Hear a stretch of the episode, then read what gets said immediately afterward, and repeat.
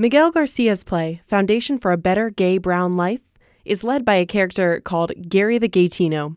He's a program officer at Garcia's fictional nonprofit, and he's exactly what he sounds like gay, Latino, and a little nonsensical.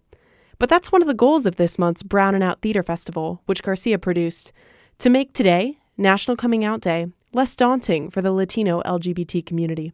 And I think com- making people laugh is sometimes the best medicine for depression. I think sometimes you need to heal the heal to heal the trauma through drama.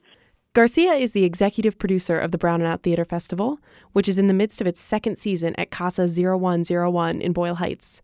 The show features eight playwrights, three directors, and a cast of ten. There was some concern about whether or not it was the show was going to be well received, and, and our first year it was surprisingly well received, and we sold out. And it, it kind of it kind of blew people away that um, that that you know our little gay show did so well in, in a neighborhood like Boyle Heights. This year, the festival is coordinating with the Latino Equality Alliance.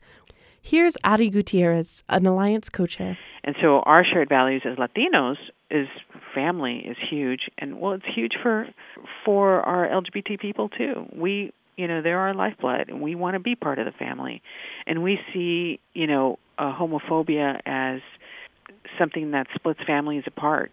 The alliance formed as a No on Prop 8 coalition four years ago to support legal gay marriage. They're still fighting to channel Latino LGBT culture into political advocacy a lot, really kind of hilarious comedy, like because I, I use that in order to kind of talk about these political issues of of marriage equality and you know, you make people laugh. At the same time, you leave them kind of thinking like, wow, you know, I think they were bringing up really good points. Brown and Out 2's curtain goes up tonight at 8.